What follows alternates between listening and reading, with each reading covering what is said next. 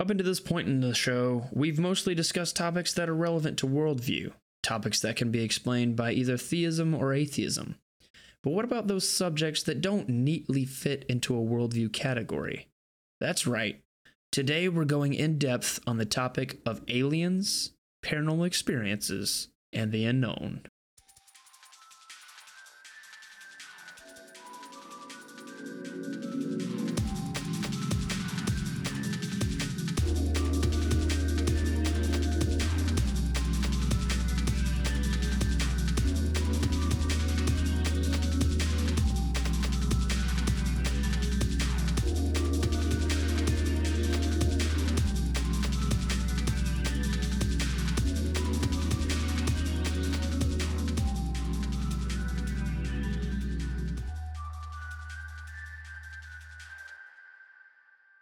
I'm Bailey, I'm Michael. And I'm David. and welcome back to the Facing the Gates podcast. Hopefully, you don't hear that plane that's landing apparently right outside of my apartment that decided to just land. It's great. Perks of living near an airport. Hey, I'm surprised I haven't heard a helicopter. Here. Same here. There's been a lot of helicopters, I guess, heading to the forward or the site. It's because the aliens, aliens. dude. It's not Good. nuclear, it's aliens. Nuclear aliens. Yeah, I was gonna say that. Dang it. Okay. We're storing their pee. okay. It tastes tastes delicious. Stop. All right. Anyway, um, we're gonna just go ahead and dive right in.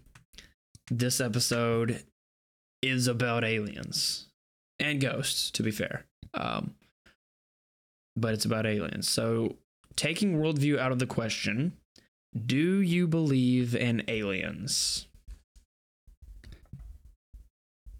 It's hard not to bring worldview into it because I believe that if there is one form of intelligent life, the idea that there could not be any more forms of intelligent life is kind of crazy. So I I do believe that it is possible there are otherworldly beings, aliens, little gray men.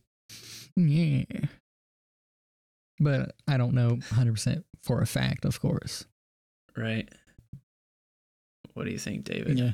Glad you brought up the kind of idea of sentience because, I mean, we found like microorganisms and stuff, for example, on Mars and like the frozen water. But sentient life forms, not yet. Though I think it's just as possible. Is micro for micro Organisms. bacterial or is, is are microorganisms are they alive? Well, these were fossils of them. Okay. Well, the question Yeah. is do they live? Are they living entities? Are they like do they have life in them? Obviously they're dead now, but Yeah, they they used to have life, so okay. Technically they exist. But if in kind of the modern viewpoint, we think aliens, we think sentience.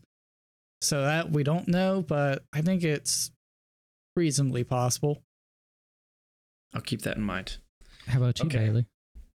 Um so here's my super diplomatic answer. I don't know. Maybe. So we're all kind of on the same the same uh, ladder with we're actually all on the same page. Yeah, so I got lunch with somebody. Um, ironically, this was after church, and we got on the topic of aliens somehow. Um, because his dad's a big fan of like, you know, he knows a lot of the alien stuff. He knows about like, you know, all the different sightings and the histor- history of it and stuff like that. So he's super into it. Um, it's a like, big Cold War kind of thing because there's a lot of stuff that like we've had where it's like, yeah, that was just uh, Russia or the U.S. doing something stupid, and then there's stuff like, who knows? Right.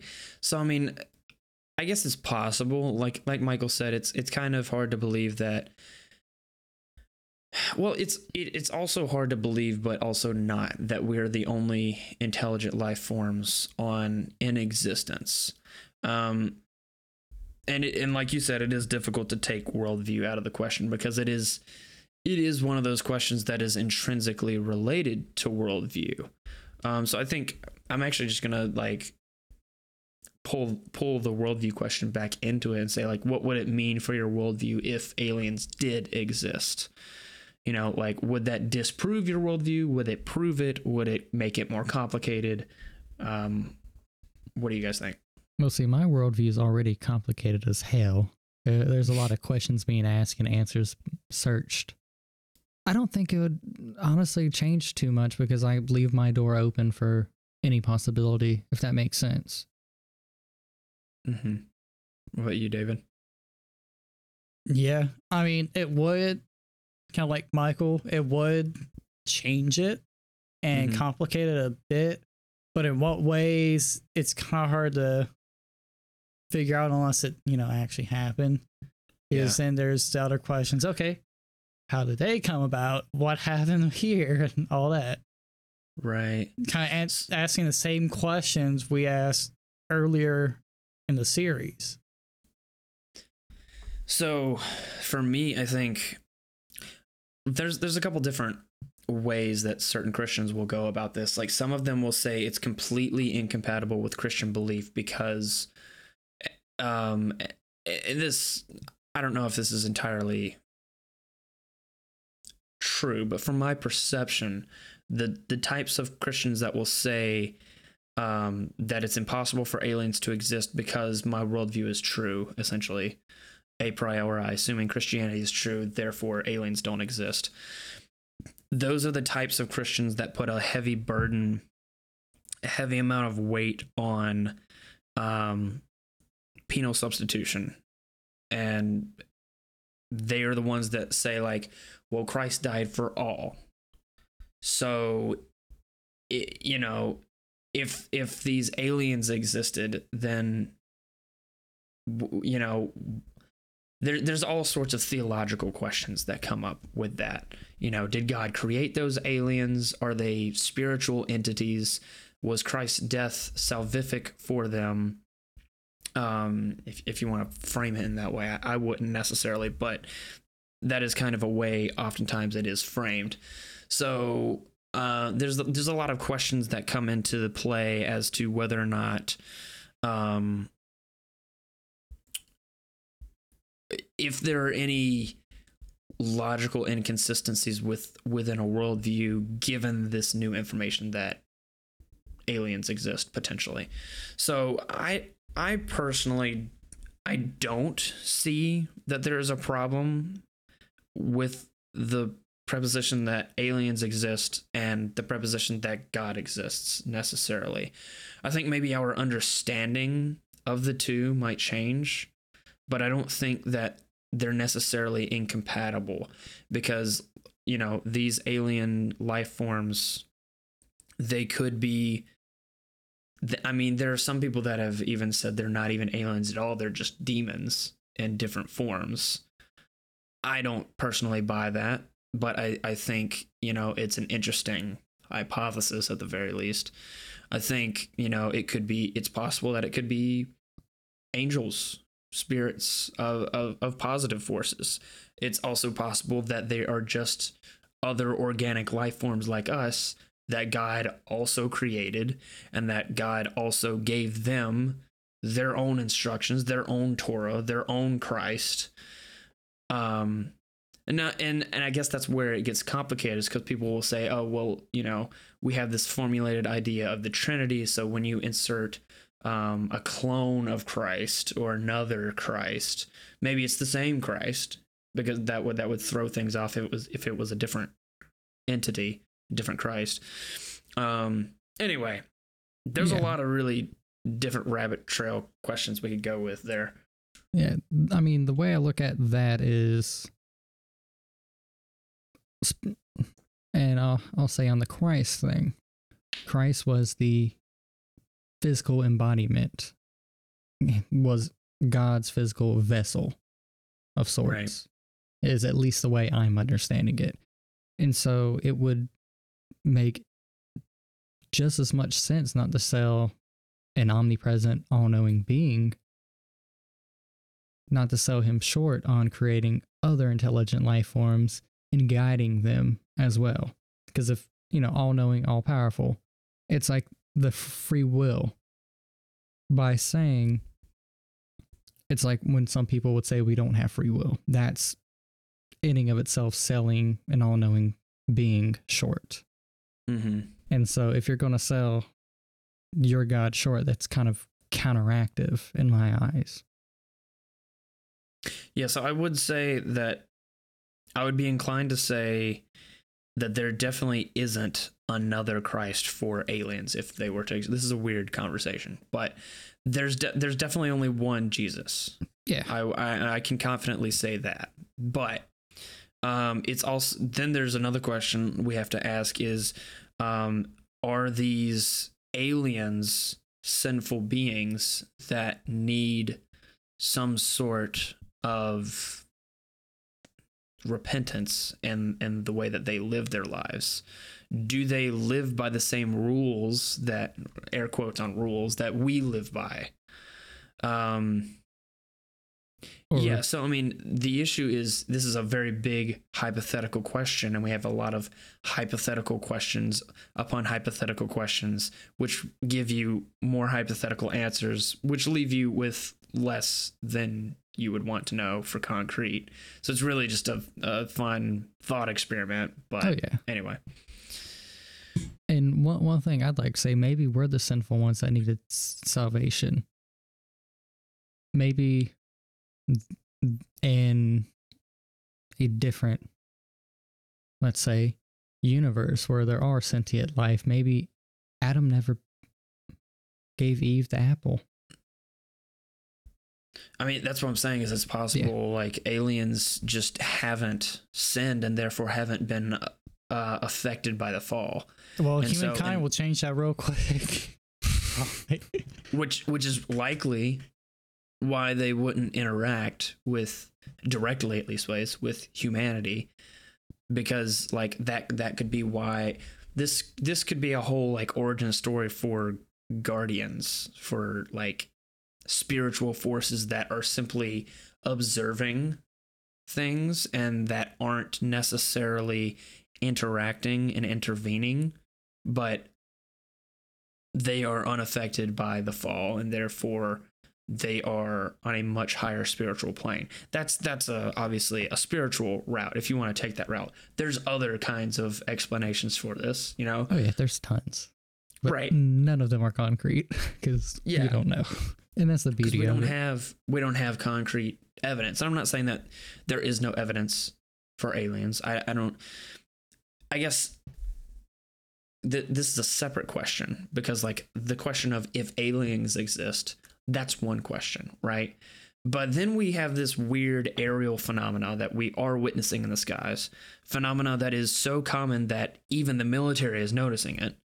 Um, so there's obviously something going on there. Now, the aliens hypothesis, that's one of them. That's one of the explanations. But I think that's a little bit of a stretch. It could also be foreign technology. Like some people have said it's maybe it's demons. Uh maybe it's something else. Like there's maybe it's maybe it's Atlantis people. I don't know. There's Yeah. all kinds of things Yeah, that it could and- be. like Maybe it's as a I shadow was bringing up with the especially the the, reptoids. phenomena of like alien like, sightings or alien ship sightings happen a lot during the Cold War. The U.S. and the USSR were doing spycraft and all sort of kind of experiments within espionage, aerial, and everything. So and they keep them papers quite closed and shut. Yes. Yeah, Right. So I because- go ahead. Though we're, we're waiting on some more. when you look and at some of these, there are tests and experiments that are even hidden from a lot of people in the military industrial complex. Like with the B 17 bomber, if I'm remembering right.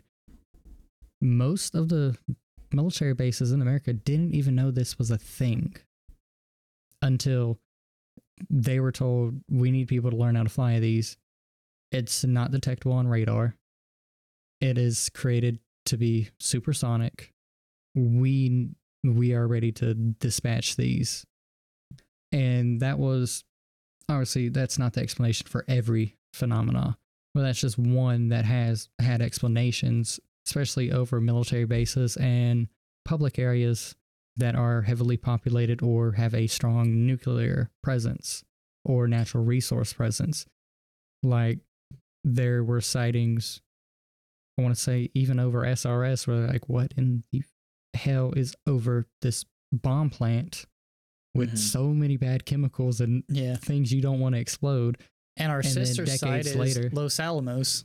Yeah. And then decades later, it's like, oh, yeah, we were testing this aircraft and we didn't want you guys to know because you guys can't keep quiet. Yeah, so I think my personal my personal f- uh, I think the the most likely explanation for the aerial phenomenon, at least right now, I think is more than likely foreign technology or our own technology that we don't know about. I think that's probably the most likely thing about what's going on with that. Now, like I said, the aliens question, that's a completely different thing. Is it possible that the aerial phenomena and the alien phenomenon are two th- are the same thing? Maybe.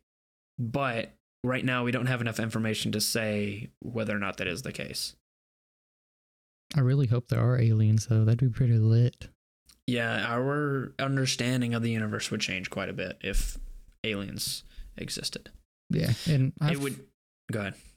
I've talked with some people who would consider themselves Christians that believe that if there are alien life forms, that maybe, and I'm not sure who else would subscribe to this, that maybe heaven is heaven and hell are both spiritual and physical places.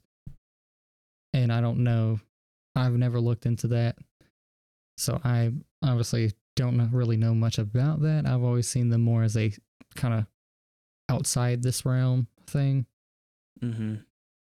But it's always, you know, fun to ponder and try to throw that in your worldview and see where it leads, even if you don't necessarily believe it. Yeah.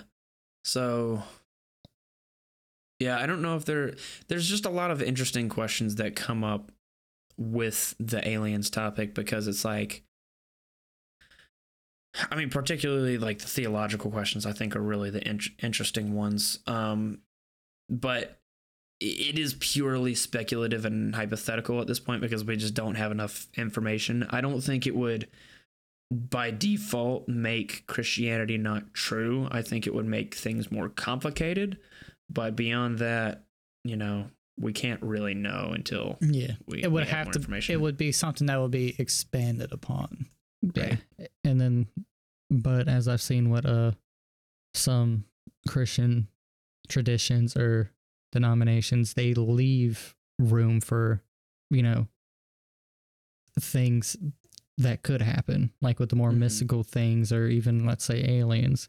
They don't sell an omnipresent being short, for lack of better words. Right. I I don't I'm not particularly a fan of putting God in a box and telling God the rules Yeah. of what he can and can't do. Exactly. And frequently God breaks his own rules anyway, so, you know, it's it's you really can't you can't do that. He, Um, he's okay. the one who makes the rules, and like with the English language, he's the one who breaks the rules. Yeah. Okay. Well, I know this has kind of been, I guess, like a short topic on the uh, talk on the aliens thing. I don't know if there's much else to say about it, though. Is there anything else we have that we might want to expand upon on this? Hmm. Yeah, not that I know of. Pretty much everything we've kind of could talk about. I feel like, we talked about this before, like off the mic, but I don't Yeah. know how much more in depth it was. Now, question: If there is evidence of alien life, do you think we, as a society, hum- humanity as a whole, would be able to take that in, or do you think we would all freak out? I mean, we see how we react to a pandemic or wars or terror. How do you do you think humanity is ready for that? And will we ever be ready for that if that is the case that there it will either unify us evidence. or destroy us. Because say kind of the grand old thing the enemy of my enemy is my friend. Say if these aliens were kind of, well, kind of bad guys, then yeah, we'd all bond together. But if they're friendly, we're gonna try to screw each other over and be friends with them. Yeah, I think it kind of depends on the exact circumstances. So, like, if um, by aliens we're talking about microbial life on Mars or something, um, sure, We already know. we're ready for that. But if it if we're talking about aliens that are basically like us, that have their own civilization, you know, somewhere else in the universe that are able to communicate with us and they are, you know, if they're bros, I think it might be cool. We could uh we could talk it out. If they're hostile, then I think that's going to obviously uh cause division and problems. I think it's going to be overly politicized as everything is. And I think that there will be probably very little common sense as to the way forward. But um are we the, as far as the question of are we ready? Um I don't think that we are 100% ready quite yet. I think I don't think we'll ever truly be ready. I think the government is, you know, if if that were to happen, I think the government would try and drip feed us things Oh yeah, I mean they to slowly warm us up to what might be coming. If I remember so- correctly, they actually do have plans of action for if stuff like this happens. Yeah, because it is a very drastic thing to just be like, "Hey, th- you you thought your existence was this. Now we're changing everything you know." Um, And Yeah. the kind of scenario I'm painting, eh, well, there's two essentially. There's one where the government let's hypothesize and say they already know Roswell was real. They they've seen the little. Let's pretend they're little green men, like we all think aliens are. mhm. me in my opinion i don't think we will ever be ready for something that shocking even if it's drip fed to us. Because you i mean just the idea of speaking on these things can bring up controversy. Mhm. and let's say that little green dude pops up while the president's talking one day and go and you know has has a little translator and goes sup guys uh i'm an alien. I think that would send the world into first political chaos. Second realistic chaos. We would all most people would be freaking out I think, I mean, you're right, but at the same time, I think like it's a little easier for me to grasp because I have belief in the supernatural and paranormal and things that are outside the ordinary, I guess, already. So when it comes to, you know, like the question of aliens, for example, if, you know, what what would you think would happen if the book of Revelation started happening in this life and we started experiencing that. Obviously, it would be a tear in the fabric of life and people would be freaking out and it would be like it it would be otherworldly and it would fundamentally change how we perceive reality. However, you know, we as a society are in our fairly we're in a fairly comfortable bubble where we don't have to assume or posit anything new. We we assume naturalism and a lot of things that we have learned over the years through science. And we've been fairly stable in our assumptions about the world. But it hasn't always been that way. And our understanding has in previous generations have has constantly been changing. So it's only a matter of time before that understanding and that bubble is burst and we do come to some kind of some information that fundamentally changes how we perceive reality. And that's, you know, maybe that's aliens, maybe that's something more uh, of religious significance, you know, maybe that's paranormal, who knows? Like it's only a matter of time before our comfort zone is no longer comfortable. Yeah, and I mean, we have had maybe not to as large of an extent, but even in our lifetime, things that have changed how we perceive reality. we are simultaneously have the most information available to us in our pocket, but we also have the biggest blinders on in our pocket through media, through the internet. And we we've grown up with that, so that's comfortable. But a hundred years ago, electricity was a terrifying thing for a lot of people. Some people saw it as the devil, some people saw it as the next revolution.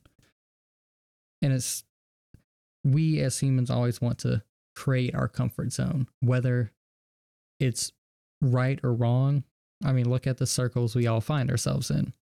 Look at the modern Protestant movements that we have discussed thoroughly. There's aspects in there to keep people comfortable with the way that they are living instead of the way that is the more proper way, if that makes sense. Mm-hmm. We we as a society just if we're uncomfortable with it, we just change it. Like look at the idea of marriage.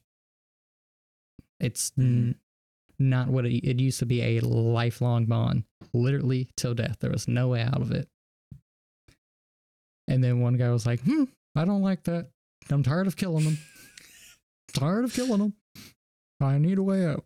I keep making mistakes." And society changed that. Right Yeah. or wrong, they did. And so that's partially why I think I don't think we will ever truly be comfortable or Mhm. ever truly, as a whole society, be able to grasp and understand it. Now, I think the three of us, we're pretty level headed when it comes to a lot of things. We leave a lot open for interpretation and we leave a lot that we're willing to give access and not deny if there's evidence. Right. And so Cool. I, I I think we're the three of us are kind of a microcosm in that, but looking at society as a whole, there's no way in hell we're ready for aliens. we're not even ready for different ideas to be conversed in public. Yeah. All right. Well, I think that wraps up the aliens part. I've got one more question. Oh, okay. Go ahead. Is there anything in history that you would look at and go, possibly there was not necessarily divine intervention or other society intervention, but an extraterrestrial intervention? Any, let's say, oh, you for mean the, example, the star the star of the north was actually an alien spaceship that was guiding the three wise men to Jesus? oh no, I'm not talking like crazy Tom shit DeLonge like that. I'm talking about, say, things that have moved society forward, like electricity, or looking at the. A a lot of people speculate on uh, ancient Egypt, Mm-hmm. and that there could have been some, some connection there when you look at things that are artifacts and things that have been found, like the uh, jars and vases that have electrical current flowing through them due to the way they're constructed. I don't personally believe, but I can't say for obviously 100% because I wasn't there. So I'm not going to go, yes, no, maybe so. So Do are, you- are you is- asking if they're is- like is there anything in history that you could see there being an extraterrestrial influence? influence? Okay.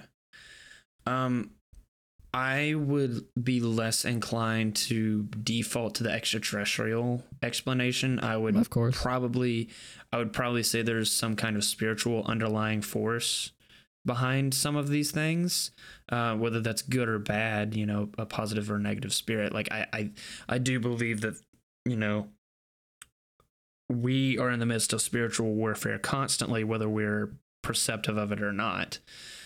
Um, and that can manifest in some of the technology that can manifest in, you know, whatever developments that happen throughout time, uh, and, you know, good or bad. But I, I, I don't know anything specifically that I would say, oh, yeah, that was probably aliens, because I don't think I have enough of a belief in aliens in a concrete sense to say that I that this was pro this thing was caused by aliens. So like I for me to even say that I would have to become more convinced that aliens do exist. Right now I'm kind of alien agnostic at this point. So I that's which kind I, I I think stand. we all kind of are. yeah. It was just a fun little thing to ask because obviously we've all seen the shows, Ancient Aliens, and all that bullshit. yeah. Let's call it like it is. And we've all gone down them YouTube rabbit holes where it's aliens. Because it's Yeah. interesting to think and interesting to hypothesize about and say, Yeah, it's like- what if?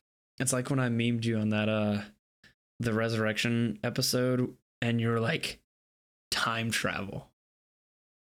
Time that's why he because he time traveled. Jesus is a time traveler. And then I, you know, memed you with with the aliens guy and put time travel anyway. Maybe Uh, Jesus was an alien. Oh yeah, I didn't think about that. Obviously, I should have. there are included that in the people who believe that. There Well, are it's people who they're believe that. stupid. Anyway, I mean, who are we to say? I I am. I'm just gonna call them stupid. So anyway, M- May, maybe God took took a alien body, formed it to look like a human. and was like, look, man, I know a human body's gonna be ruined after this. okay. All right. Well, I think we're are we are we done with the alien stuff? Can we move on to the ghost stuff? For now, Okay, cool. The alien stuff may come back later. Um, so we, we've kind of discussed this topic in a previous episode. Uh, we did a, an episode on the paranormal way back when, when we kind of just started the show. But I wanted to revisit it a little bit and go a little bit more in depth. Um, so just as a recap for people at home who maybe haven't heard that episode, do you believe in ghosts or spirits?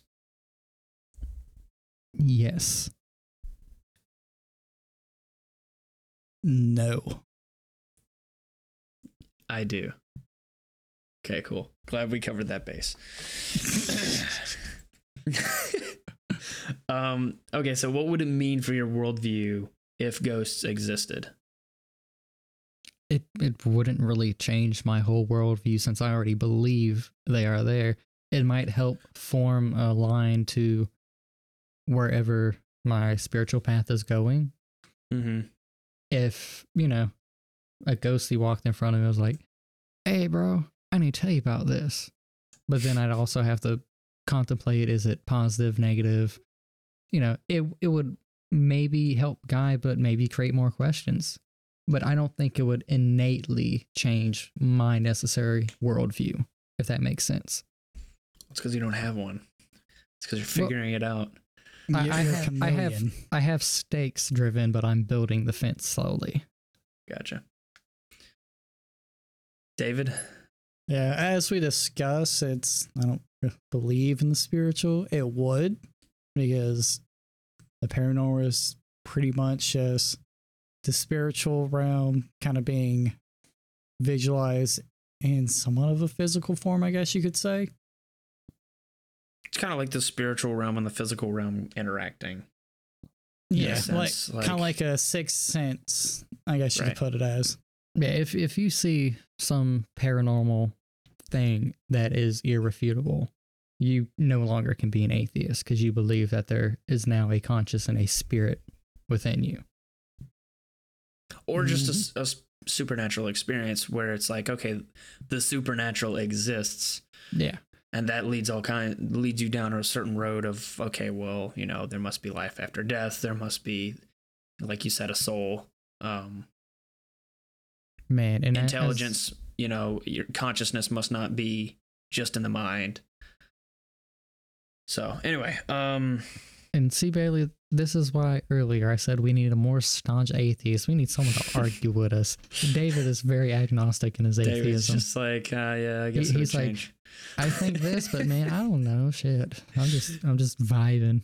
yeah um yeah so for me um we'll, we'll maybe talk about this more in depth the because i since i used to be a paranormal investigator it doesn't fit neatly into a certain category um i mean obviously within christianity you do have the supernatural you do have angels you do have demons but you don't have um, spirits that are lingering on the earth still. Um, so, I mean, there's different explanations for what this may be. This could be um, just some kind of residual spiritual energy that's left behind by the soul that we just don't really understand yet. Um, this could be, you know, the fact that there actually are lost souls. Um, you know, you could have, I don't. I mean, there's there's all kinds of explanations for it. Um, It- that it could be and we don't we don't really know, and we won't know until we're, we're until we're dead. You know. Yeah. So there's no way of finding that kind of information out. Now, obviously, like when I'm talking to a um, an intelligent spirit that's not necessarily demonic, um, I don't know why that spirit is there. I can't explain why that spirit is not in heaven or hell right now. I it just doesn't neatly fit into that box. But what I do know is that spirits do exist because I've interacted with them. And I don't know if I've mentioned this on the show or not, but that's partly why I'm kind of okay with not doing it anymore is because it is kind of you know, sophisticated as it may be, it is kind of necromancy. And you are still using scientific devices to communicate with the dead, um, which you're not really supposed to be doing. But that being said, I do believe that spirits exist and the paranormal exists. I just don't know. I don't have a neat little category for it, essentially. Yeah. And there's been two kind of schools of thought that I've heard from a couple people when it comes to it. One leans itself more into this it they're waiting to transition. It's sort of a limbo of sorts, Yeah. not necessarily limbo. And Yeah, then that's that's a traditional, a fairly like traditional kind of belief. Yeah. belief. And then there's also one where it's like this is a punishment. This is what you you're going to do this. And also it could be maybe that the the time you experience it is more so put forth to you for a reason Mm-hmm. or in connection to an event. Like I've had that happen. But I don't have answers for it. Yeah, I believe um, there are different types of spirits, right? So you do have actual demons and angels, but then there's also intelligent spirits that are not necessarily demonic, but that can interact with you. Then there's residual spirits that are essentially like on a tape loop. They just kind of live this part of their life over and over again. They're, this is the kind of spirit that you're going to see in the top window of the second floor at 1 p.m. every day, doing the same thing, looking out, and then they move on. And then there's also poltergeist, which are known to throw things. I've experienced the last two several times. Yeah. So I mean, these are. I mean, that's not necessarily an exhaustive list, but these are the the main types that Yeah. I've run across. Um. So anyway, I am actually going to hand this over to Michael to hand, handle the remainder of this episode to kind of direct the conversation. And if you want to ask questions of me, or if you guys just just kind of go wherever wherever things go. All right. This is a question that obviously, David, you're not going to have an answer for, but this is for more me and Bailey right here. What was the strongest emotional experience of the paranormal that you have either witnessed or been a part of, and how has it affected you in your view? Is there any lingering effects, anything that you think about long term from this experience? Or is it more of like a one and done? So I I will say because when I tell people I'm a paranormal investigator, they're like, "Oh, tell me your ghost stories," and I'm like, "Okay, well, where do you want me to start?" And so I I after having done it for so long, I did kind of get a little desensitized to. I'm like, okay, well, the flashlight cuts on. Okay, the battery's dead. You know, whatever. Okay, same same shit. You know, this happens all the time. So it, it did kind of get a lot of like ingrained. But there are a few things. Um, I think probably specifically the most emotional experience that I had. Um, we were at a this was with the paranormal team, Lost Souls Paranormal.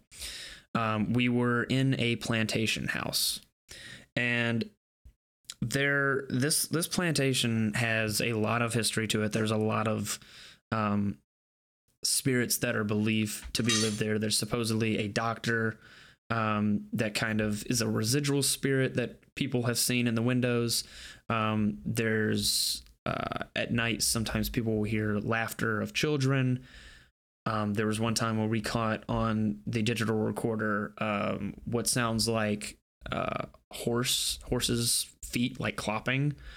Um, there's you know there's all kinds of spirits that are believed to be there.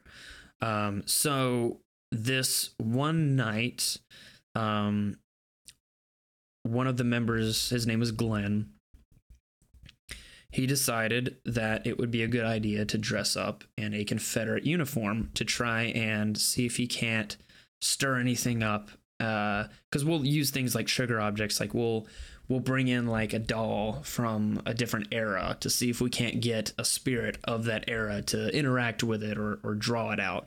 And so essentially, that was the idea that he's going to dress as if he were from a different era to kind of trigger something.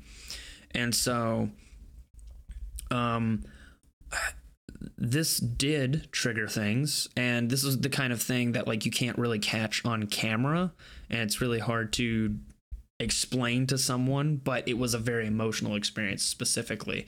So we were asking yes and no questions, and we would use the flashlight as a response mechanism. So we would have turn the flashlight on for yes, turn the flashlight off for no. Um, and so, or, or we would also use like the K2 for that, for example. Like we yeah. could, um, you know, for yes, make the K2 go off. For no, don't make it go off. Um, and we would get fairly reliable answers with this. So we asked, we would ask questions, and through the process of asking limited yes or no questions, we learned that the spirit we were talking to was a young girl by the name of Elizabeth. She was trying to find her father. Um, she was looking around in this plantation and just couldn't find him. Um, and so the reason she couldn't find him was because her father is a on a different realm. It is a, it is a different type of spirit. So she's an intelligent spirit. Her father is a residual spirit, and they just don't have that any way of contacting or communicating. So that both spirits are there, but only one is actually communicating. So she um apparently her dad was injured in the war and was being resuscitated in the plantation and eventually ended up dying. And so, ever since this moment, she's been trying to find him. When she realizes that he is dead, she goes out to the stairwell and hangs herself. And in that moment, we just when we learned that there was just a an intense sadness that over that just filled the room. And we could we all felt each other's energy. We all felt the, the hairs on our arms standing up and we were all we all just felt this intense sadness.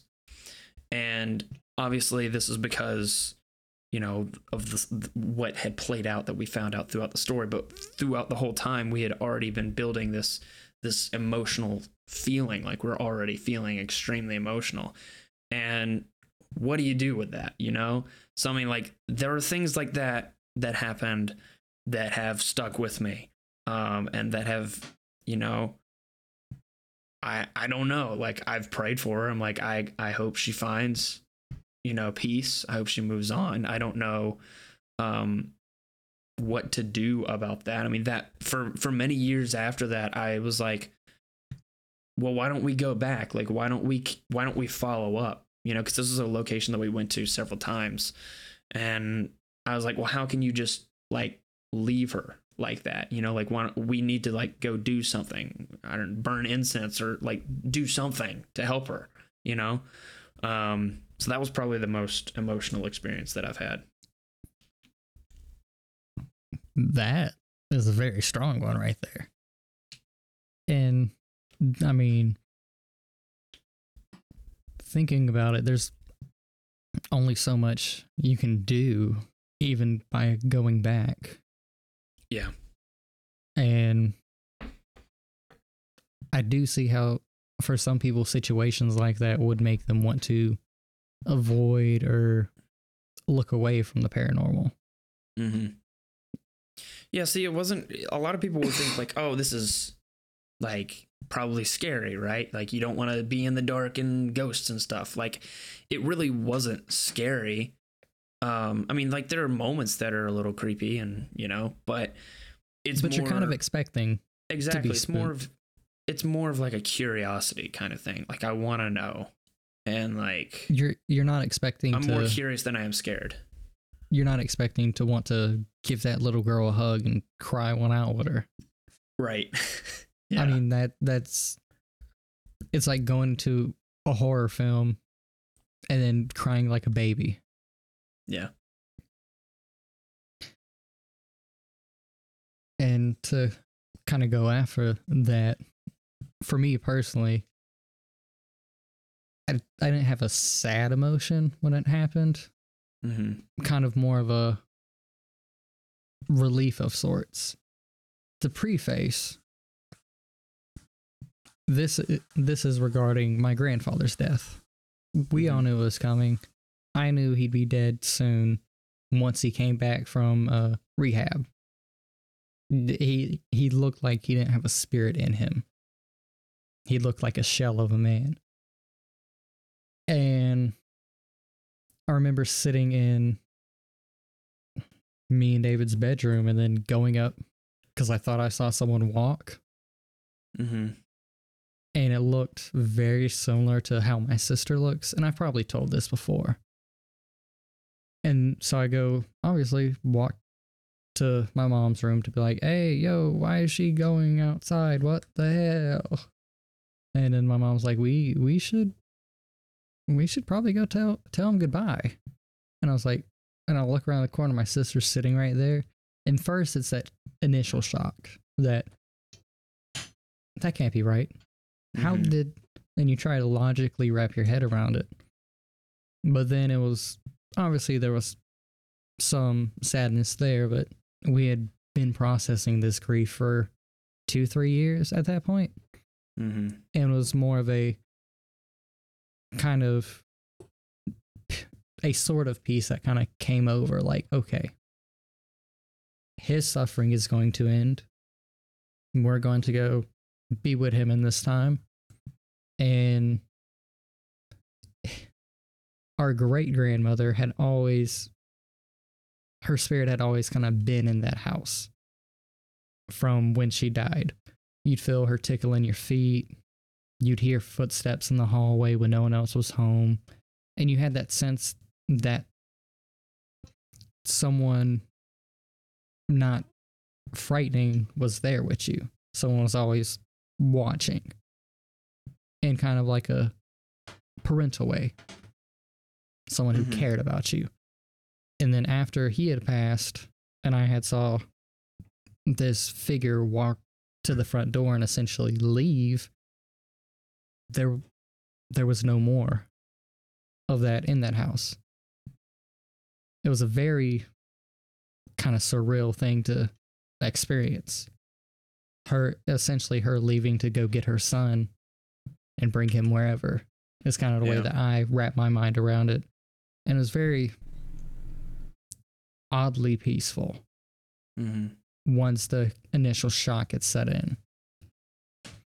Because I had felt he wasn't necessarily there. He was just waiting for his time to come.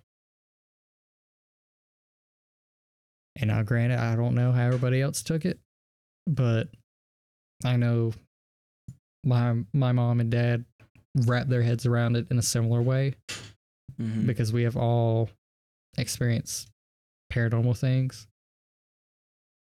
And I, I'd say that's probably the most emotional one. Because you're losing someone, but you felt that someone has been reunited as well. Yeah. Gotcha. That's a good one. All right. For the next one. And obviously I I've pretty much answered this question with that one, but it kind of ties together. Have you ever had a paranormal experience relating to a friend or loved one that you have lost or maybe not even met yet? Hmm.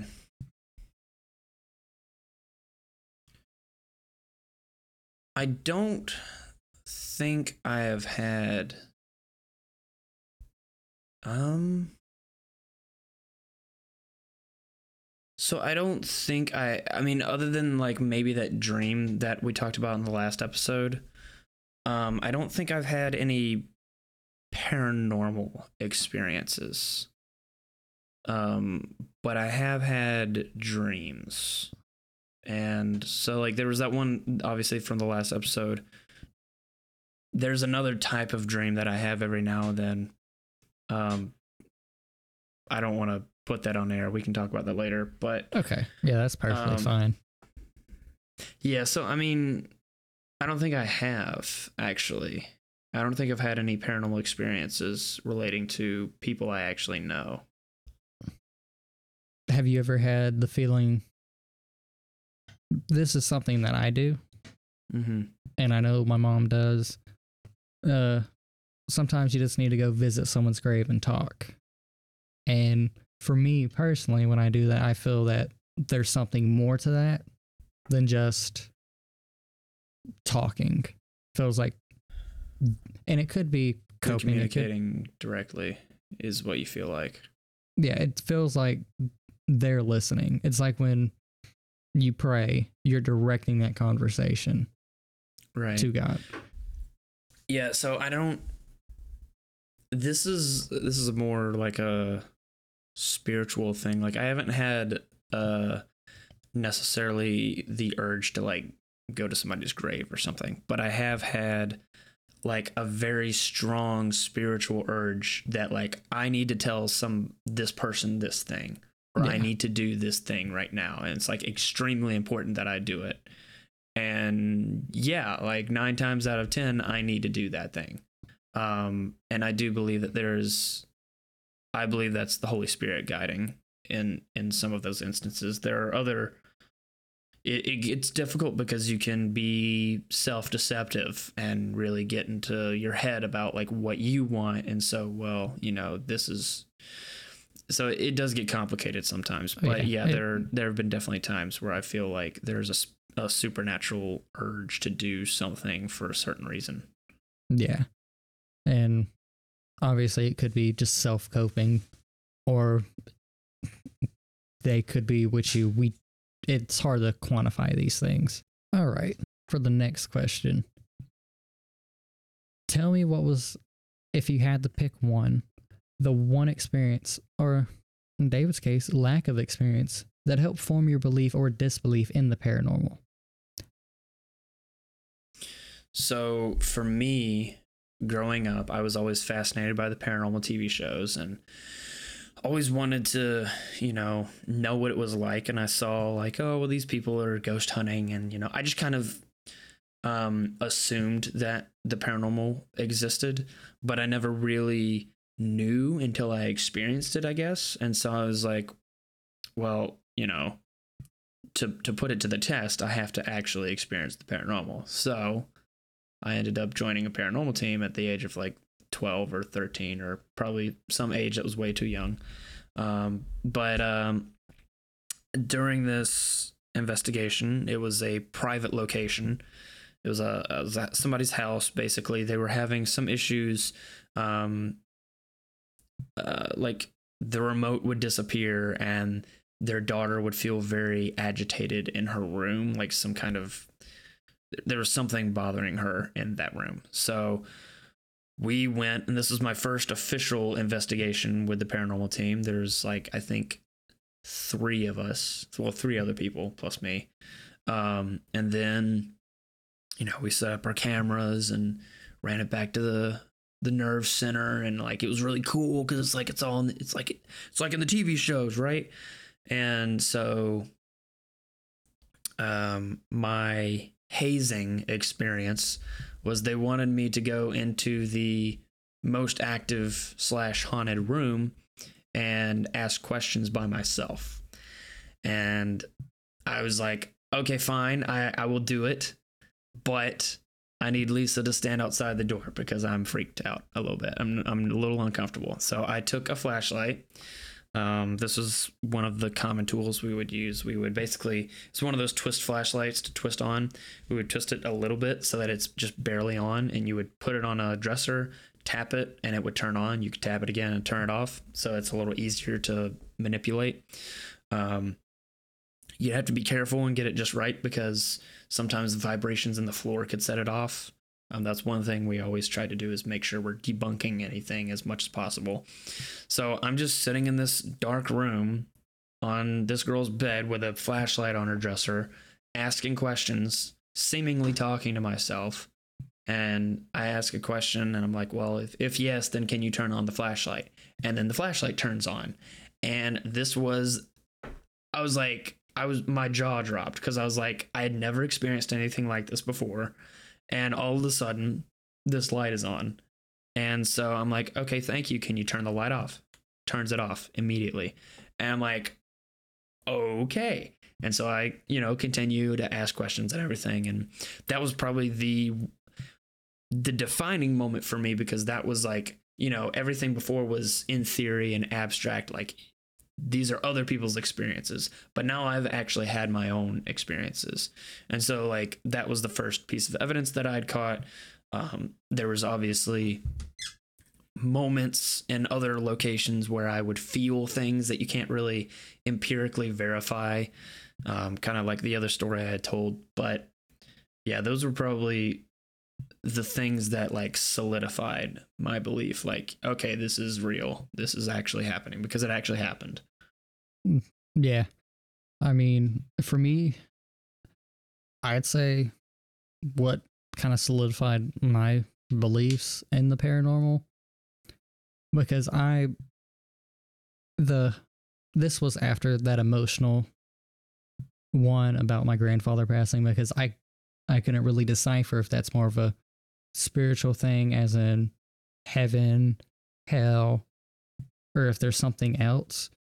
Mhm. I would say with my first two or three weeks working at the old hotel me and David used to work at, I was in the basement clearing stuff out because the basement constantly flooded and there was stuff in there from years and years and it was an absolute mess.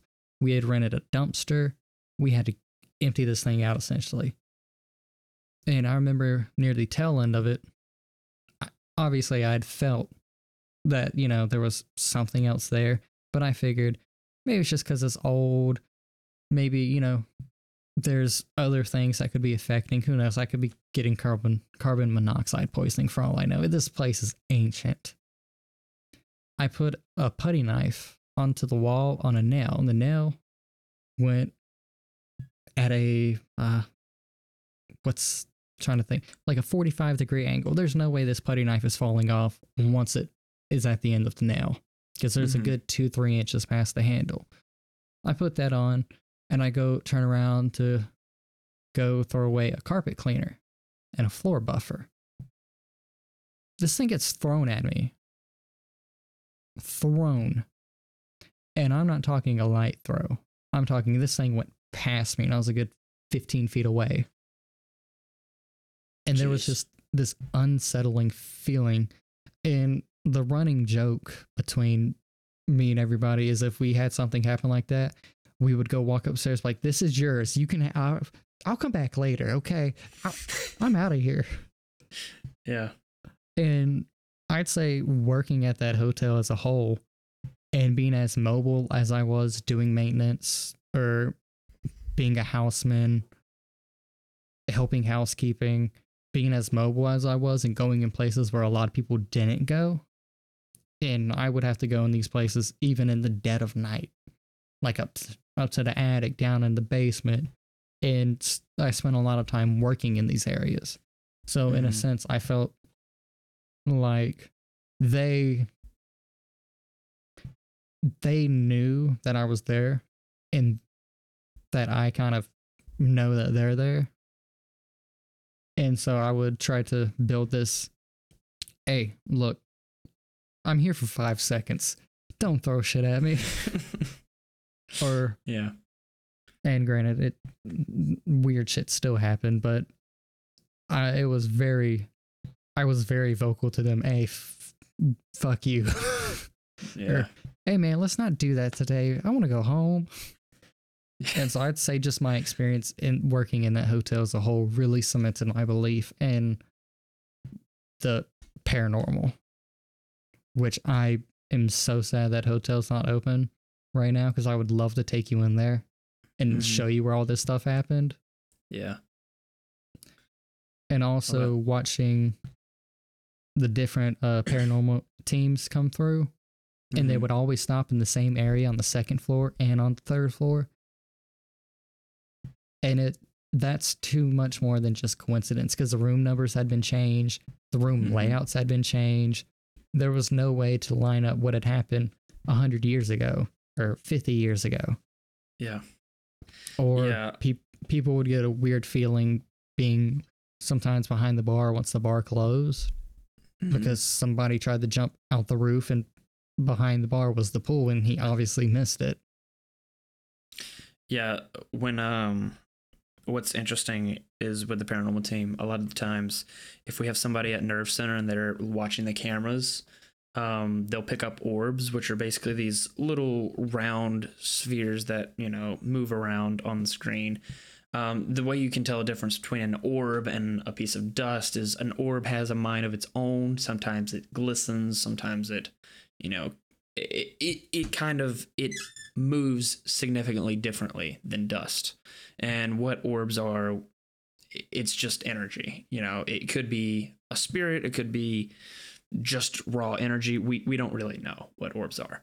But um, you know, there will be times where someone's at nerve center looking on the camera while someone's investigating, they'll ask a question and then they'll look around and then somebody the person at nerve center will page the person doing the investigation and be like, "Hey, the direction you just looked, I know you can't see it, but there was an orb there."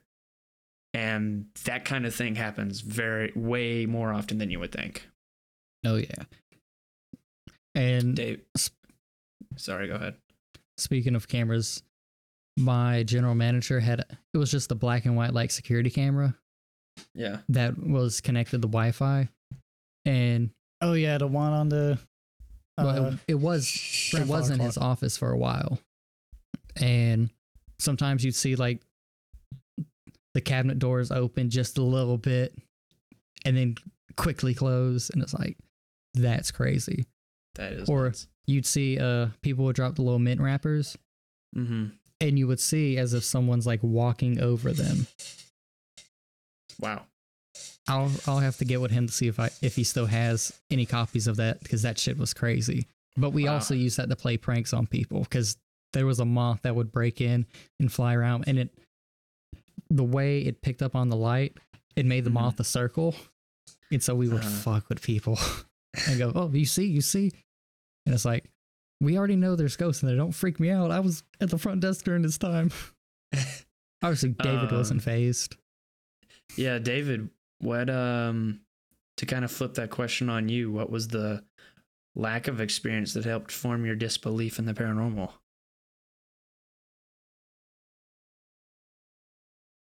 See there? I can't tell if he's frozen. I think he's frozen. Uh, the Wi-Fi went out. Oof. We'll have to Okay. continue this show without him. yeah. If, well, if he gets back, we can touch back base. David is dead. Well, not Dun, dead, dun. but you know he's frozen on our screen. So it Yeah. is. I honestly couldn't tell if he was frozen or not. yeah. Well, he always looks like that. So anyway, Yeah. well, David doesn't exist. I'll let you continue. All right. And is there, I know we've talked about this in private, and this one may be out of order, but is there any phenomenon that you have experienced that made you feel as if there was a paranormal experience, even though you know now that there wasn't? So, if you'd like for me to give an example, I'm more than happy. Mm. Yeah, you go ahead and give yours first. Okay. When at the last hotel I worked at, I was the licensed pool operator and I was the only maintenance person. So that meant I had to work on everything from wa- the industrial washers, dryers, the pool heaters, the pool chemicals. Everything was kind of my my roundhouse and it was only after I go it's not fixable by me. You need to hire someone. They'd hire someone. Well, I was working with the former maintenance guy on getting this pool heater up and running. And what we didn't know is that these pool heaters were known for being faulty on their exhaust flumes. Me and him got s- so wigged out, we had to leave because it felt like there was someone else in the room kind of taunting us of sorts. Yeah, it's like a, And- paranoia. and it was constantly looking around your shoulder thinking you heard something move or you felt something. And so we had left the door open and walked out. And when we had got back in we looked at the the faulty carbon monoxide alarm and see that the level was five times higher than what the level that is safe to be around for any period of time is. We were suffering from acute carbon monoxide poisoning and that created that paranoia and that thought that something else was there. And that's something that uh whenever people are extremely forgetful or have that paranoia or things that's one of the first things they're told to do is check carbon monoxide make sure you have a detector. And so that's one of the common things that can lead to false positives Yeah, so like I mentioned, we always try and debunk things as much as possible. We don't want to attribute anything and everything to the paranormal because that decreases your credibility when you say it's when you when you cry wolf on everything. Um, so there is one phenomena that is known, uh, fairly well known. Um, it's kind of an e- uh, an EMF paranoia um, you know, you can. So, for example, if you're going down a narrow hallway with a bunch of electrical boxes, um, that the EMF frequency that those electrical boxes are giving off can cause you to feel paranoid. Um, this this happened at one of the locations we actually investigated, where there was like a power um, unit outside of the house, and then there was like the washer and dryer, and then there was another strong source of power. Uh, so these these three things were kind of triangulating high EMF frequencies, and she was one. The girl was wondering why um, people didn't want to stay in the front room because it made them feel weird. Well, you're going to feel paranoid because there's a lot of high EMF in that area. Um, so that that kind of thing, you know, that's why we go around with K2s and check uh, along the walls before we actually investigate because typically, you know, things that are going to give off EMF, you know, your your TVs, your monitors, your electrical devices basically. Um any anything that you would expect would give off electric frequencies so we do a sweep just to make sure that there aren't any weird funky electrical problems you know like um for example in one one place we would have the K2 on the floor but when the power cut on you could see the light flicker um, because the, there was power that ran beneath it and that would cause the K2 to flicker. And so you these kinds of things like you would want to create you would want to make sure you don't have any um, false positives with regard to um, your actual evidence. And yeah, there are there are natural phenomenons that can make you paranoid or or think that it's supernatural, but it's it's really not. It's just some other thing. yeah it's not a coincidence but it's a false positive of sorts Right. Okay. That that's exactly what I was wanting you to say. because again, in the hotel, all the electrical was ran through the basement. Mhm. And so at first, may I was, you know, you look at everything that could be, and then when you get something thrown at you, you're like, okay, this place is really haunted. yeah. and to kind of branch off of that, da da da. I know this is so professional, so professional, but I I like to bring up discussing the public validity of the paranormal due to people having mental episodes, drug related episodes, or false positives that over the years we have seen become more prevalent in either the news or media or even people just talking about this. Because it's something that does as you said it can take the validity away from actual paranormal experiences when you got some nut job off of a seven day bender on meth going i see ghosts and aliens and shadow people Yeah, sometimes it can be like mental delusions and um, other disorders that aren't necessarily paranormal, but could be a psychological phenomena. It could be, it could still be um, spiritual in nature, but it may not necessarily be like what you would think of as as ghosts or paranormal necessarily. Yeah. And uh, I think that's, and also the way the paranormal has been portrayed, even in them ghost hunter TV shows, when some of them have been found to be really bad fakers, like s- awful, Right. and Yeah. setting things up to get more of an effect or this or that.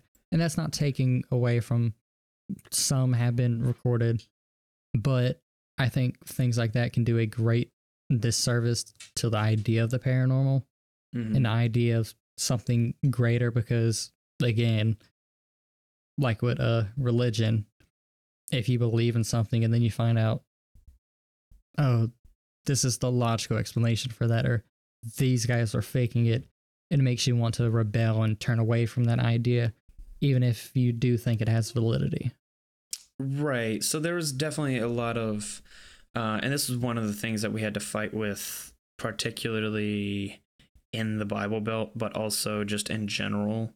We have to, uh, as in the paranormal team, we had to kind of prove to people that we were legit and that we're not just a bunch of random jackasses breaking into places. You know, so we would obviously get permission from the locations before we go in. Um, and we would als- also try and show the evidence that we got to prove to them like this is legit stuff. We have tried debunking things. We have tried this and tried that, and like we couldn't get this phenomenon to be recreated. So it is difficult when you have reality TV and they really only care about getting paid and making sure that they get views. Um, so that kind of obviously detracts from the validity of the paranormal in the public sense because people will see, oh, well, so and so faked it, and so and so did this, and so and so did that. Um, so you you're constantly fighting that because there's obviously a natural innate skepticism to the paranormal. So yeah, it it's you you're in the paranormal wor- world you are fighting against skepticism and you you do kind of have to have your own evidence and prove your case essentially Yeah. And I mean, it's kind of like what religion. We look at what's happened with re- television preachers and things like that is really taken away and done a great disservice to mm-hmm. religion as a whole because it's you see all these fake phonies preaching this and saying this and then when you catch them in person it's like I've stashed money in my walls. I don't care about you. I take your money and buy brand new million dollar cars. Yep You gotta love them. Mhm. But the but then when you have a real experience with someone who is legitimate, like speaking with you on the paranormal or the preachers that we have interviewed, it really kind of shows the other side of the coin. Like there is validity to this. It's just in public media we want to throw around and create a good product. We don't care about the truth. Right. And so, kind of not necessarily branching off that, but do you have anything else to say on that? No, I mean, you're always going to have your bad actors in, in anything. But yeah, I mean, not everything. You don't. You can't always assume something's paranormal. So you do have to apply some degree of skepticism to any Oh, yeah. claim. That that's really pretty much just it about that. Take everything with a grain of salt and do your research. Mm-hmm. All right. And we might have lightly touched on this one earlier, but what do you see the paranormal as due to your beliefs? Is it a bridge from the spiritual to the physical? Is it a place where demons inhabit? Is it something in between? Yeah. Um Yeah, so I did kind I kind of answered this somewhat. Um like yes, I do believe that hell exists. I do believe that heaven exists. I do believe that like these are places if you can even put it that way. Um they're they're experiences that we have maybe they're physical places, maybe they're not but even when you get into the spiritual realm like what even is a physical place? Because we define physical place as like something concrete and natural that we can experience and what like obviously you're going to be experiencing things after this life so is that physical in the same sense? I don't know but um yeah so i believe essentially in these aspects but i i think when it comes to the paranormal and I don't really have a full working theory of what it is. I think there's kind of this parallel. Well, there's obviously. Okay, so there's actually different components of this. There's hell, and then there are these ideas, this this kind of idea in the paranormal world where there are things or places that can be used as portals. Um, so areas where certain demonic rituals have been done can create portals. Um, mirrors sometimes or windows have been seen as portals. Um, so psychics sometimes can pick up on where exactly portals are. They're, typically, it's just a large influx of where entities, paranormal entities, go to enter or leave our realm. So there's that aspect of things. The, these portals can be, you know, do they go to hell? Do they go to somewhere else? I don't know. Um, so that's part of it. But there's also like I think the best way I've kind of come to understand it is there's Earth, the natural physical world, but there's also like a parallel spiritual world that kind of inter there's like the the supernatural paranormal world and then the natural physical world and they kind of collide and intersect and that's kind of where you get your paranormal phenomenon. Um and you know again how exactly that plays out in terms of religious beliefs i'm not entirely sure obviously there are there is heaven and there's hell and these kinds of things this I don't really know. I don't have it f- exactly figured out, but I do know that there is some interaction between the natural and the spiritual world, essentially. Okay. I I'd have to kind of agree with that myself because it's hard to really know because mm-hmm. Especially with how everything's taken. But to kind of follow up that question, does the Holy Spirit fall into the paranormal? Or is it more of a something greater than the paranormal realm or something totally different? Yeah, so that is a really good question. Um, because there's a very different vibe and feeling that you get when you're in a plantation at 3 a.m. in the morning, um, talking to some spirit through a K2 meter. And when you're praying and you feel like God or the Holy Spirit is moving in you and, and enlightening you or telling you to do something, or you're in church and you feel some kind of spiritual thing. So the the two spiritual experiences are very different. Um, and in my opinion, if it's a matter of which is the quick fix, which can you can you experience easier, absolutely the paranormal because it is super easy to pick up on negative paranormal energy. It is far more difficult to pick up on holy energy, uh, a holy presence.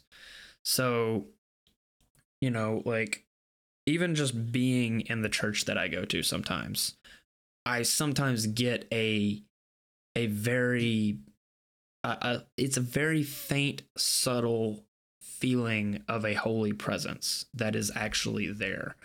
Um, but it it it's really hard to put into words because it just doesn't feel the same as like uh, when you're investigating the paranormal necessarily.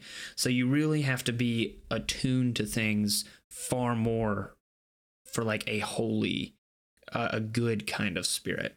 Now, as far as whether or not the Holy Spirit falls into the paranormal, like technically yes, but also no, because it is a spirit, right? It does fall into that realm.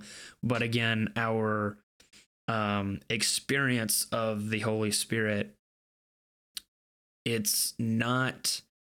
It seems to me to be something far more fleeting and that you can't really control to a science. Whereas with a paranormal uh, location, you know, you, you can kind of get a hunch like, oh, this is the most active location. This is the the time period that was active, and you can kind of um, do things to encourage activity and more than likely get something to happen. But you can't necessarily induce that with God, you know.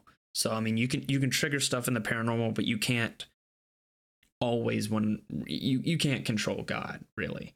Um, so it is um, it's it's a little bit of a vague answer, but the feeling is much different, and it is very. It's just yeah, it's hard to explain. Yeah, and I'm not sure if you may agree or disagree with this, but it seems paranormal is very much just a place. If you find the right place, you can get a hold of it.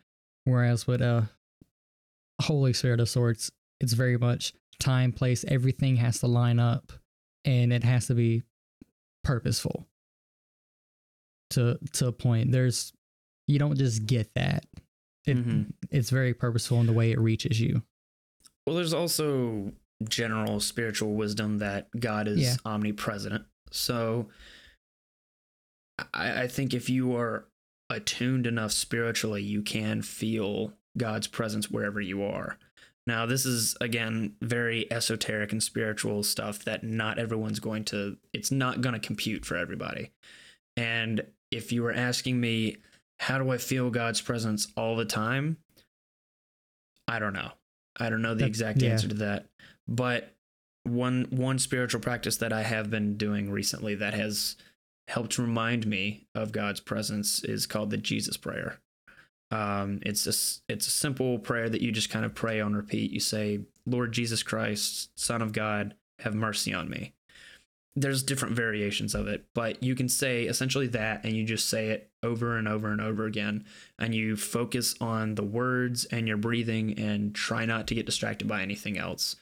It's a meditative prayer, um, and you should essentially be kind of bringing yourself to a more peaceful place um, and that that is the kind of that's one of the things that I've been trying to do more recently, and that has definitely kind of brought some sense of peace on me. Um, that has been the most, I guess, sciency way I can induce something like that. I'm not, I'm not, you know, that these are not the most precise words to explain that. Yeah, because it's it, there's no precise thing you can do. right. It seems very much in a way of wetting kind of your body, your mind, and your spirit together for that moment and allowing yourself to open up to receive if you shall. And also appreciating what is there. and what has been created f- through in kind of a way which that has always been kind of what meditation has meant for me is kind of taking time to sit empty out all the outside and just kind of bring everything together and appreciate and allow yourself to open up to that realm that spiritual realm in a sorts Mhm. of a godly way if that makes sense that's what i've Yeah. always viewed meditation as which even if you're not religious Uh, give meditation a shot people it's really way just to just to fucking relax for a little bit Meditating is good for you. Yeah. Yes. Alrighty. Even though some people may feel it's a non answer, I feel like that is a very good answer. And I'm glad that we have brought the question up, and I'm glad that you answered it so elegantly, sir. Thanks. I tried. It was just a little. Yeah, it's that's one of those questions that's kind of hard to put into words, or one of the very- answers at least ways. It's a very nuanced, and when you experience it, you experience it. Right. It's like when we went to the Orthodox Church and we were like, "You just gotta go. Like we can't describe it. You just gotta go." Or that walk, the first, when we walked into the high church of the Catholic Church, and just we, we, me and you just stood there and went, yeah. damn, this is Yeah. something totally different. Right. All right, before we get too much on a circle jerk with that one, I'd like to ask and talk on the effects and historical relevance of spirits, ghosts, etc. You know, all the paranormal, spoopy things in media, folklore, and religious ceremony, and the possibility of these being legit or caused by outside sources. Okay. Uh, do you have specific examples in mind? uh this is this might kind of be a broad one but when looking at ancient uh ceremony sites whether and it doesn't matter really the religion because they all share some things in common there have been uh herbs and things that we have now found to be narcotic found Mm-hmm. in places where they would where they would burn like sage and things and do you, do you believe that that could possibly open them up to something even if they didn't know it or is that more of a kind of situational thing where that then it helped them reach that enlightened state because they were already reaching for it Hmm. because i know Um, uh Go ahead. an- ancient monks they have found cannabis salvia they would partake in some would partake in uh tryptamine honey which is honey that is gotten from birds that eat on a certain flower and it's a very narcotic experience do you believe there's things like that that can open you up kind of mentally to accept that whether it's paranormal or spiritual, or do you think that's kind of a non sequitur of sorts? Okay, so this is an interesting question because it kind of brings up the topic of the God chemical. Um, are, are you familiar with that at all? I I've heard it. I haven't really, you know, looked into it much, but I've heard that being discussed, especially with these uh things through history. Yeah. So there have been hypotheses and, and and I'm not super informed on this, so it's partly me speaking out of my ass on this, but there have been hypotheses from both sides of the aisle um, that there is a chemical in the brain that induces spiritual experiences. Um, and so this has led naturalists to say, ah, it's just a God chemical. It's just a chemical firing off in your brain. God doesn't exist. It's just a mental delusion. Then again, there have been more religious people, not necessarily religious, but religious minded people who have said there is potential with this and we can harness this kind of experience and and can and actually induce it. And then this is where you get into the weird druggy people that like do LSD and have life altering experiences. Um, so there's that, and then there's also you know drugs like DMT, uh, which if David were here, he would have a field day.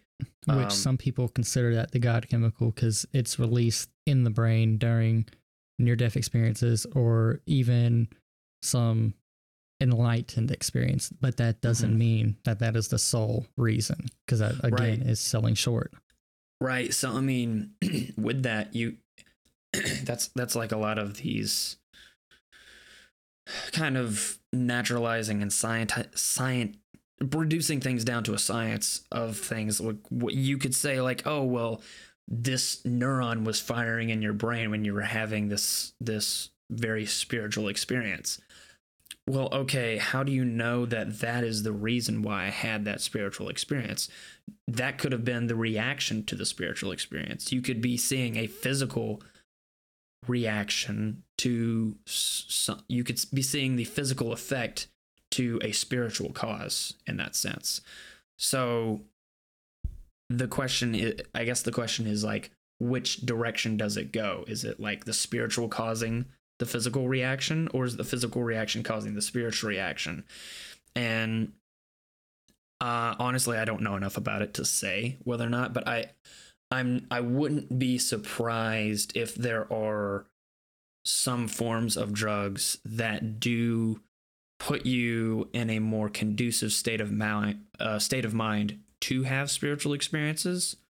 Um, that doesn't necessarily mean that it's a good thing, though, because obviously there are lots of risks with doing these kinds of things, but also um, it's kind of a cheat code.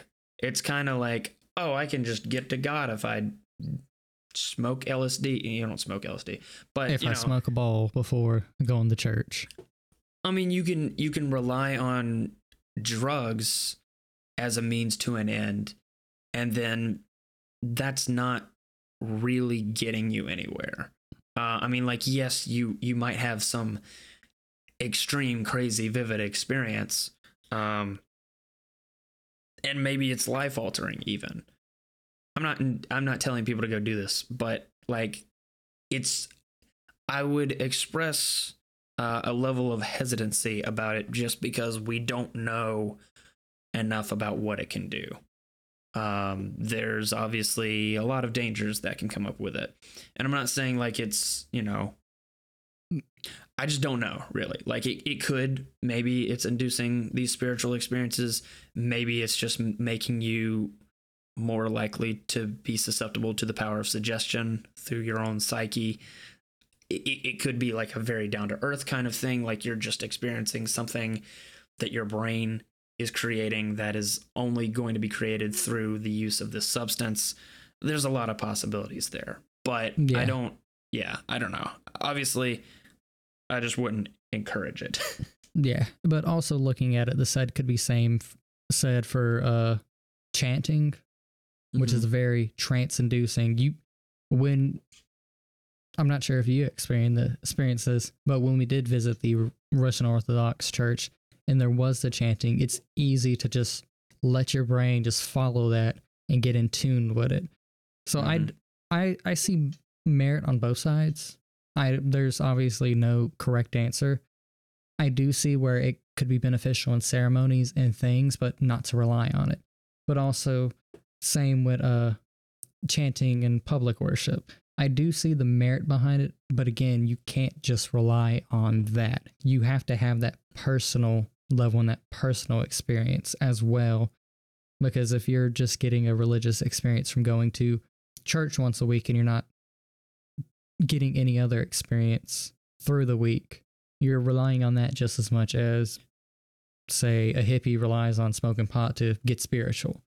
I yeah think right it's it's finding Um, a balance and more so creating a mindset of in yourself to be Mhm. accepting and wanting to think about these things and learn because i think more so than anything whether in my sobriety or outside my sobriety, that mindset and that search has done more for me than any chemical or any public interaction could. So, and you can look at uh even today there's sections of Christianity that are pot smoking hippies and then there's sections of other religions that are like they drink ayahuasca and go on a 2-day trip in a trance like state to kind of break down some of these harder to think things. So I do see some merit in that, but I don't think anyone should rely on that. Anyone should go out of their way for that. They should work on in their individual spirituality and trying to build that connection before relying on anything else, if that makes sense. right. sense. So I think it's kind of analogous to a person that is particularly narrow in their understanding of their faith, but they go to a church that is very emotional to get an emotional experience. Yes. And they draw off of that, and that's their spirituality. And their their spirituality isn't really spiritual. It's just this one superficial aspect of your life that you think is much deeper. It's kind of the same way with someone who might try to go to drugs and say, "Oh, I'm going to experience God by doing this." Um, like technically, like you might be getting a little taste of it, you know, but Or- you're not. You're not going. That's not a fully orbed, healthy way of experiencing the divine. Yeah. I me personally, I'd say do whatever, but have a good basis to build on first before you do any crazy shit. And that's not discounting the uh, ancient Christian monks or, you know, whomever in their experience, but that's being realistic about it because we don't have the lack of knowledge that they did we can look at these chemicals and go, okay, this and this does this, but we also have to mean it seems we're both kind of in the same we're not discounting it, but we're saying get a good basis first. Right. Yeah.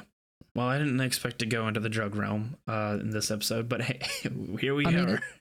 It ties into spirituality. It and does. It does. The paranormal because they can make you see crazy shit. Yeah. yeah. Kids, don't do drugs. Don't do drugs.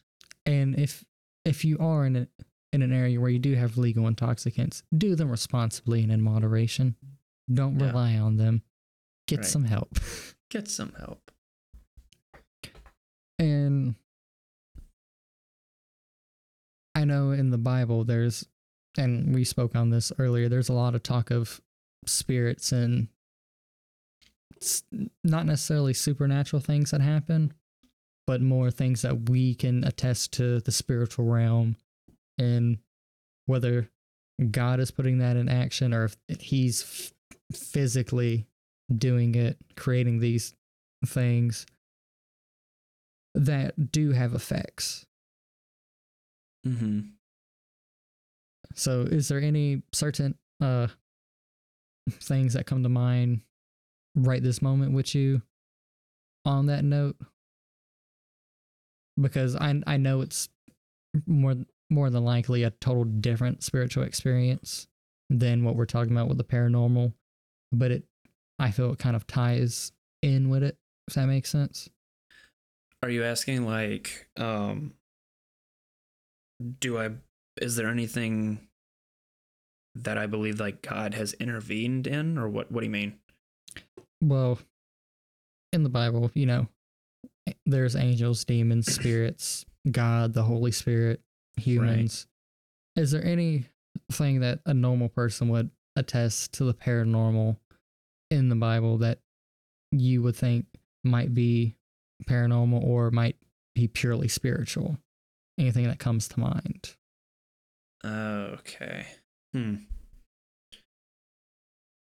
So, is there anything like that someone might th- look in the Bible and say, "Oh, that's paranormal," or somebody might say, "Oh, that's spiritual," but actually it's like paranormal, Yeah, or, it- or, or that's like a god thing, but like it's actually like a paranormal thing, like kind of getting the, them mistaken, basically. yeah, is there anything that comes to mind with you? It's just one of those little side notes I had. Yeah. So, I mean, I don't know if there's anything specific that I could point to, but I do think we tend to, um, we don't take everything to its logical conclusion every time when with everything that we think about. So I do think that there are some times when it, it may be like a like we may we tend to naturalize and assume there's a material explanation for every little thing that happens. And in reality, like there might be a deeper spiritual purpose behind certain things. I know it's a really like vague and abstract answer. Um, but there are underlying forces behind things. This I'm I'm gonna sound like a stoner now, but like I don't really know how else to. I don't have a specific example because I mean, like people might want to say, "Oh, well, that's." Like for example, um, I've known people that that believe in the paranormal, but don't believe in God, um, and they they don't believe that like, and it, it just makes no sense to me. Like if you believe in the supernatural, like why not go all the way with it? Why not actually go down that rabbit hole and ask those questions. Why would you believe why would you believe in demons but not believe in God? Like to me that makes no sense. Yeah, and So- this, the uh, inverse could be said too. I've met Christians who are like, "There's no such thing as ghosts. There's no such thing as paranormal." Bitch, uh, have you have you thought about this? yeah. I mean yeah. I just um It's I one think people those. don't always go to the fullest extent with with things um yeah, it's that's kind of that's my answer. It's a little vague, but hopefully it's Yeah, an answer still. and and to steal something from you earlier, you can't have your cake and eat it too. Okay, you gotta Right. gotta full. If you're going to commit, commit. Yeah. Because religion in and of itself is a supernatural thing. hmm All right. And to kind of get on a little little uh lighter topic here because we just got really deep for a little bit. Let, let, Uh-huh. Let's really let's reel it back a little bit. What what are some of your favorite or most studied examples of the paranormal? This could be in movies, books, history, etc. Whatever do you feel would fit in this. Okay, so there's a few things that come to mind. Um, and most people know this, but like the legends um, about, or the stories at least, from Ed and Lorraine Warren, who were kind of like the first like actual paranormal investigators. Um, I think like in the 60s and 70s or so. Um, hearing their stories and obviously like the more dramatized forms they take in films like The Conjuring and, and Annabelle. Um, those are super interesting. I just love paranormal movies in general, like just supernatural horror movies. Um, I'm not really a big on like um like classical like murder horror movie kind of things. I actually like stuff that seems like suspenseful and is makes me ask questions about like what's actually possible um and that kind of toes the line between like reality and fantasy Yeah. So- so kind of like the haunting of Connecticut type of deal.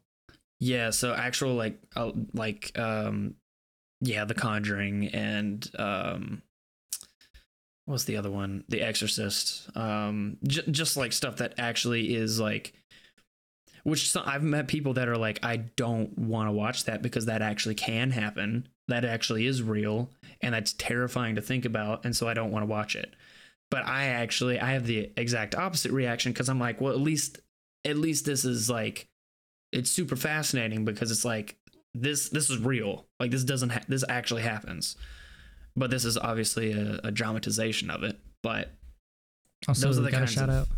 Got a yeah. shout out Luigi's Mansion. luigi's mansion dude That's the second not- time we've mentioned Luigi's Mansion. Yeah, it's it fits perfectly.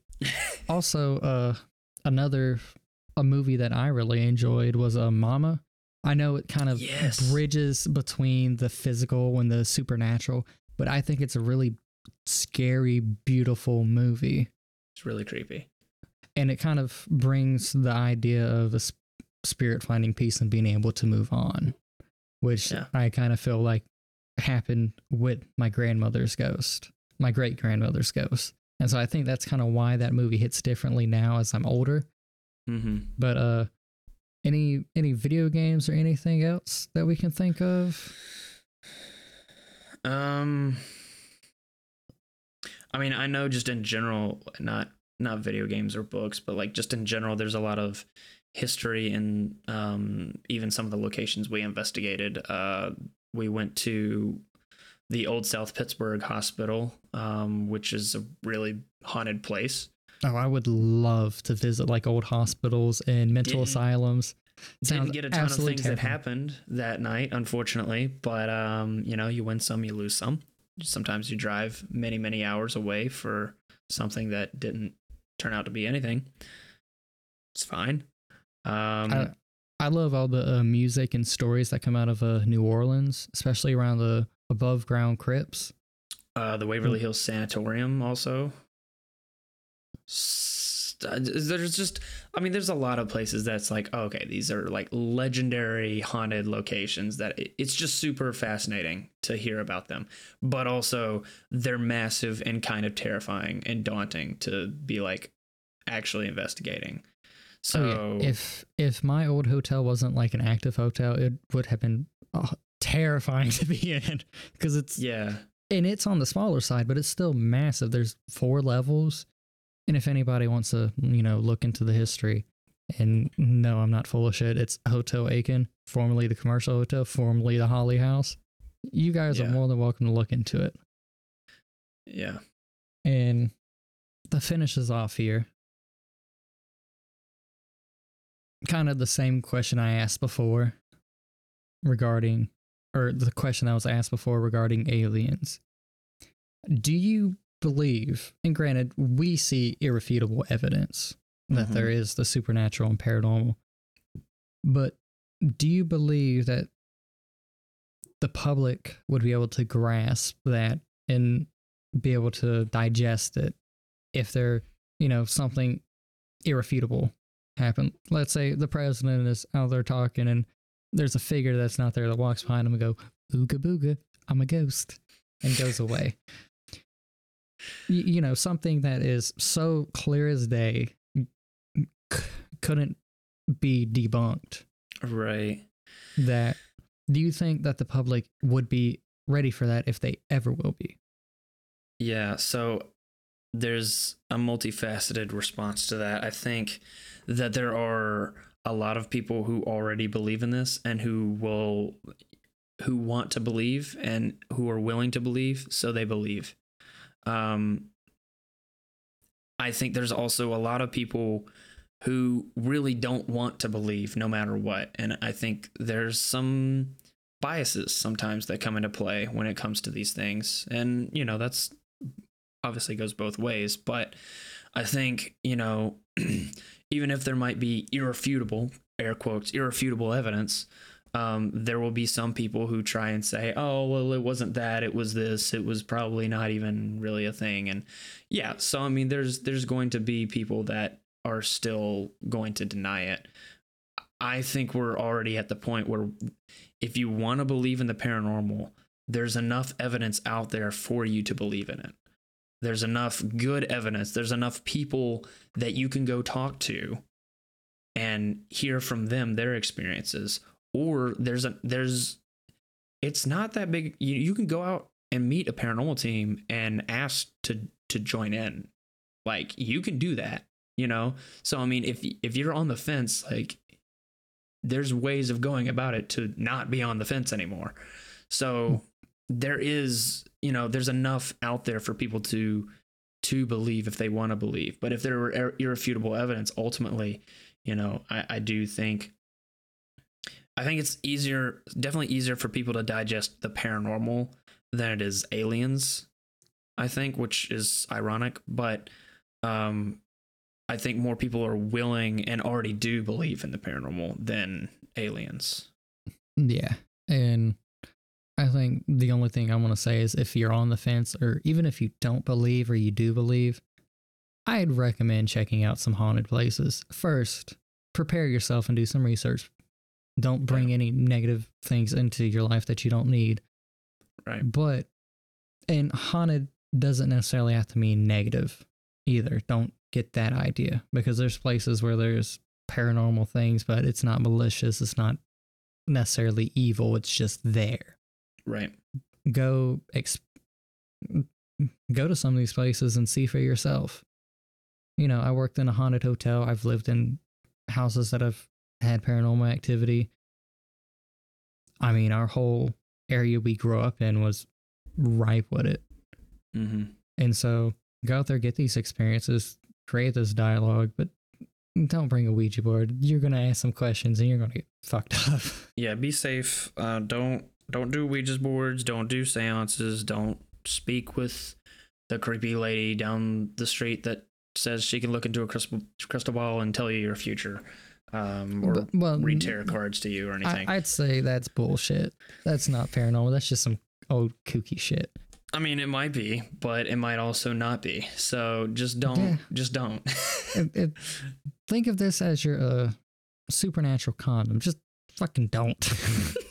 yeah. But yeah, Um, go out and get these experiences, visit these places because not only are they paranormal, but they're ripe with history, and Mhm. everyone needs some history in their life. Don't be a little punk about it. Yeah. Yeah. Um yeah, I think that's pretty much it. I don't know if there's anything else. I think we've covered a lot about ghosts. We covered a lot more about ghosts than we did aliens, but that's fine. yeah, that's Um, just kind of the nature of us as people. yeah. We care Especially more about the paranormal than we do aliens. Oh, don't don't get me wrong. I care. I, I very much care if there's aliens, but I I know that there is the paranormal. So, Yeah. but yeah, anything else you want to say? Um sorry that David well, first of all, like was quiet for like most of this episode and then he just kind of silently disappeared. And then so sorry about that that David hasn't been here for like half the episode. Um also just general maintenance stuff. Send in your questions to us if you have any questions um, regarding anything we've talked about. Shoot them into facing the gates pod at gmail.com. Um, follow us on Facebook, Twitter, and Instagram at Facing the Gates. Share it with your friends, that kind of thing. You can tweet Um, us. You can comment on our f- Facebook stuff. I, I don't. I'm not on social media much anymore, so I don't know what all we're we're on. You can p- ask questions there. You can email them. You on YouTube. Yeah. Send. You, I don't know how you'd send us a send us a carrier pigeon or smoke signal, but if you can figure that one out, do Yeah, that. I don't well, I mean, care. Just got- ask questions. You've got three different places now since we're all in different places and different states, each of us. Um, so, you know, I guess technically your odds are higher now to, to finding one of us because we're in three houses instead of two. But anyway, I don't know what I'm saying now. Um, yeah, I think we're going to wrap it up. This is actually the last episode of this kind of mini series that we've done in between the church tours and the next one. Um, so, the next episode, we're going to finally actually begin the politics series. So, we're going to hate each other by the end of it. And then you're going to be like, ah, at last, blood. I've been waiting for Eh. this. But people don't forget we've we've talked about these pretty in detail before. We yeah. we're, we're We're- still friends at the end of it, Yeah. Most of even these. if I'm a uh, filthy communist. most of these conversations we've had are we've pretty much had in some shape way or form prior to Yeah. recording them there's Or been a couple that we haven't like talked in depth on but a lot of these are like just more in-depth versions of those conversations Yeah, we've definitely at least planted the seed, and now we're tending to the garden, so to say. yeah so anyway we um just as a quick reminder we're ending the show soon enough. So definitely send in your questions and listen to the episodes and share it with your friends because it's not going to be around forever. Um, and yeah, next time we will begin kind of an introductory introductory episode to the politics series. We won't be starting with actual specific issues next episode. We're going to be kind of talking about um, the purpose of government and laws, um, these kinds of things, kind of like the philosophy of politics and kind And of slowly segueing our way into actual specific topics where we will fight each other through the internet. Probably. Yeah. I mean, I might drive up there and fist fight him, and then we'd be friends again. yeah. I mean, I'll, I'll have to wait for you to get here, but you know, four hours from now, maybe It'd Maybe be a long we'll- walk, man. It'd be a long. Walk. I'll probably walk. be asleep. Oh, probably that's why I asleep. by to catch you. I'm, I'm just gonna snuff you in your sleep with a pillow. Great. Yeah. Anyway, I think that's about it. Um, David will be here next time, probably. Hopefully, Yeah. So anyway, I think it's been real. I think it's been fun. I think it's been real fun. I'd have to agree, Uh, I'd have to agree also. and we shall see you guys next week. Yeah. All right. See. Bye. Later.